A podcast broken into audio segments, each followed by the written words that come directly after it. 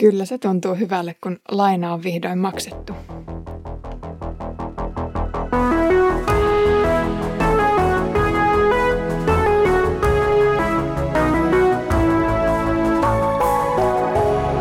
Kirjoitusten pauloissa.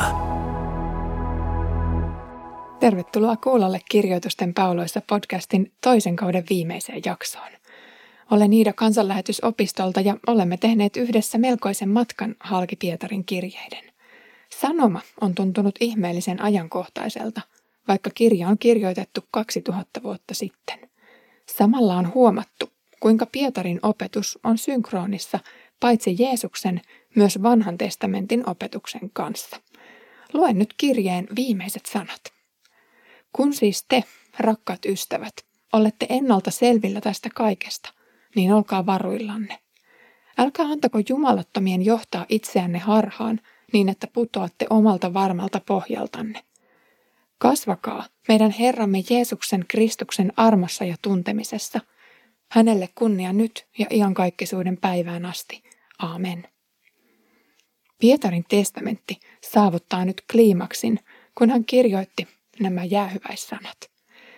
Hän on kahden kirjeen ajan muistuttanut ja varoittanut, ettei kukaan jäisi matkalle. Onkin aika palauttaa mieleen keskeisiä teemoja, joiden äärellä on nyt päästy käväisemään. Ensimmäinen teema oli muukalaisuus, jota kristityt kokevat kaikkina aikoina. Pietari kyselee kirjeissään, oletko se kala, joka ui vastavirtaan, tai se kala, joka ei aina jaksa uida vastavirtaan? Oletko se, joka joutuu kahvipöydässä vaikenemaan – jotta ei joutuisi naurunalaiseksi näkemystensä takia. Kristityt elävät kahden maan kansalaisina. Tästä lähtökohdasta käsin on helpompi kohdata ne haasteet, joita elämä tuo eteensä ja joihin Pietari kirjeessään ja jäähyväissanoissaan viittaa. Monikulttuurisessa Rooman valtakunnassa oli toisaalta hyvä maaperä evankeliumin levittämiselle. Toisaalta Erilaiset uskonnot ja uskonnollinen monimuotoisuus loivat myös haasteen kristilliselle uskolle. Vanhasta luopuminen oli esimerkiksi joillekin haasteellista, ja rajanveto oikean ja väärän välillä oli hataraa. Pietarin kirjeiden äärellä näkyy selvästi, kuinka suhde työnantajaan, perheen jäseniin, naapureihin ja esivaltaan saa uudenlaisia sävyjä kristityksi kääntymisen myöntä. Uskova saattoi olla hämmentynyt ja ehkä epäili uskonsa mielekkyyttä, kun vaikeudet alkoivat. Vastakkainasettelu oli ilmeistä etenkin suhteessa maailmaan ja sielun viholliseen. Usko Jeesukseen saa aikaan koettelemuksia. Se on tosiasia, jota Pietari ja Raamattu toistavat jatkuvasti. Uskon sisältö on langenneelle maailmalle joka suhteessa vierasta, ja niinpä uskon tulon jälkeen alkaa taistelu joka jatkuu koko taivasmatkan ajan. Milloin oma sisin, milloin naapuria ja milloin vihollinen haastavat uskon sisältöä ja mielekkyyttä tavalla jos toisellakin. Pahan palavat nuolet iskevät usein hetkellä, jota ei etukäteen aavista, ja niin kokemus varhaisen kristityn kanssa on tänä aikana samanlainen. Olen outo ja muukalainen tässä maailmassa. Oman haasteensa kristityn vaellukseen toivat harhaopettajat – jotka ottivat julistuksensa palasia kristillisestä kielenkäytöstä ja jotka täyttivät ne ontoilla uusilla merkityksillänsä. Heitä kutsutaan jumalattomiksi. Toisen Pietarin kirjeen eräs keskeinen sanoma avaa näkemään, mikä oppi on Jumalasta ja mikä hänen vastustajastaan. Jos siis epäröit, mistä kuulemasi uusi, ehkä kiehtovakin juttu on lähtöisin, tartu raamattuun. Raamatun keskeinen oppi on selitetty muun muassa uskon tunnustuksessa ja katekismuksessa. Raamattu on avain ja ase harhaoppeja vastaan. Voit siis kysyä uudelta opilta, mitä se opettaa näistä keskeisistä asioista, joista uskon tunnustus tai katekismus opettavat. Harhaoppi paljastuu äkkiä vääräksi, kun sitä puntaroidaan raamatulla. Pietari rohkaisee tänään kiinnittämään katseen raamattuun. Hän vakuuttaa meille, että sen sana on luotettava. Se ei ole ovelasti sepitetty taru, vaan Pietari omaan auktoriteettiinsa vedoten kannustaa kiinnittämään katseen raamattuun. Kärsimysten ja haasteiden keskellä kristityn tehtäväksi annetaan hyvän tekeminen ja Kristuksen rakkaudesta todistaminen sanoin ja teoin. Pietari sanoi, että kultakin koetellaan tulessa ja siksi uskon aarre kestää vähän tiukemmankin prässin. Usko, kun ei ole lähtöisin ihmisestä, vaan Jumalasta. Kristittyä kehotetaan nyt elämään pyhää elämää Jumalan kunniaksi, jotta pilkkaajille jäisi jauhot suuhun. Pietari myös muistutti, että Jeesuskin on kärsinyt valtavasti ihmisen pelastumisen takia.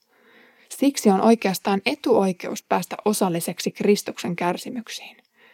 Kärsimyksen ja pilkan kantaminen sekä hyvissä teoissa kilvoittelu.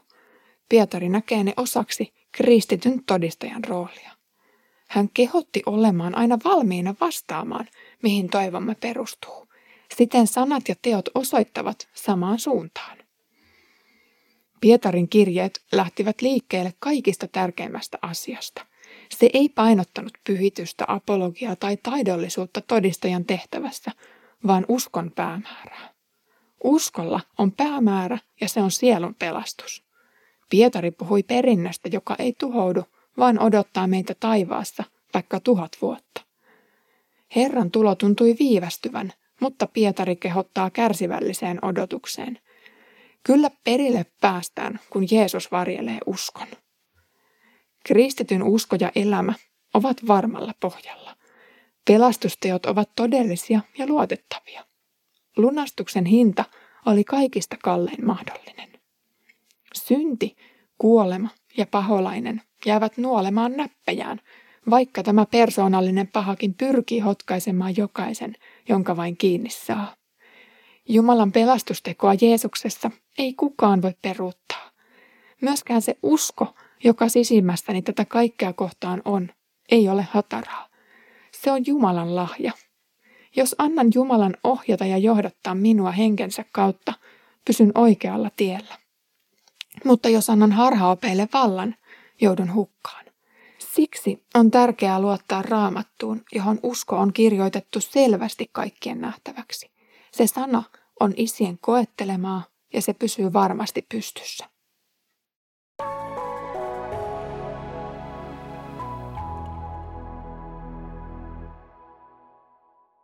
Samoista asioista kirjoittaminen ei tuskastuta Pietaria.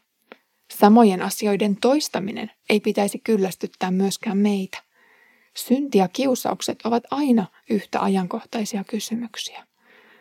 Uskosta osattomien läheisten luoma paine mukautua tämän maailman menoon tai kiusaajan kuiskausten totena pitäminen kaikuvat pääkopassa jatkuvasti. Siksi pitää uudestaan ja uudestaan avata raamattu ja lukea sitä. Sanomalla ei ole parasta ennen päiväystä. Sitten, kun Herra tulee yllättäen hakemaan, sana ja lupaukset saavat lopullisen sinettinsä. Se on siis aina voimassa.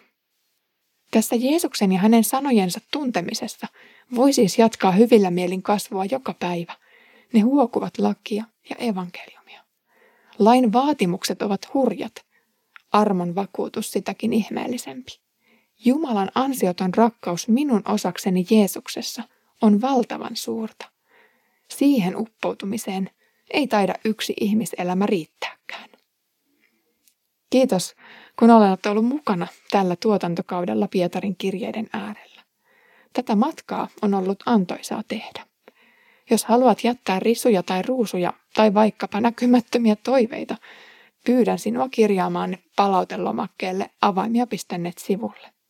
Maanantaina tämän kanavan kaappaa ystäväni Mikko. Hänellä on Hosean kirja jo auki, joten jatkamme tätä kirjoitusten pauloihin sukeltamista sitten Mikon kanssa. Podcast siis jatkuu paitsi tällä myös muilla kansanlähetyksen tuottamilla kanavilla. Jos et ole vielä kuunnellut Pieni ihminen suuressa mukana tai lähetystyön takahuone podcasteja, nyt on sopiva hetki myös niille.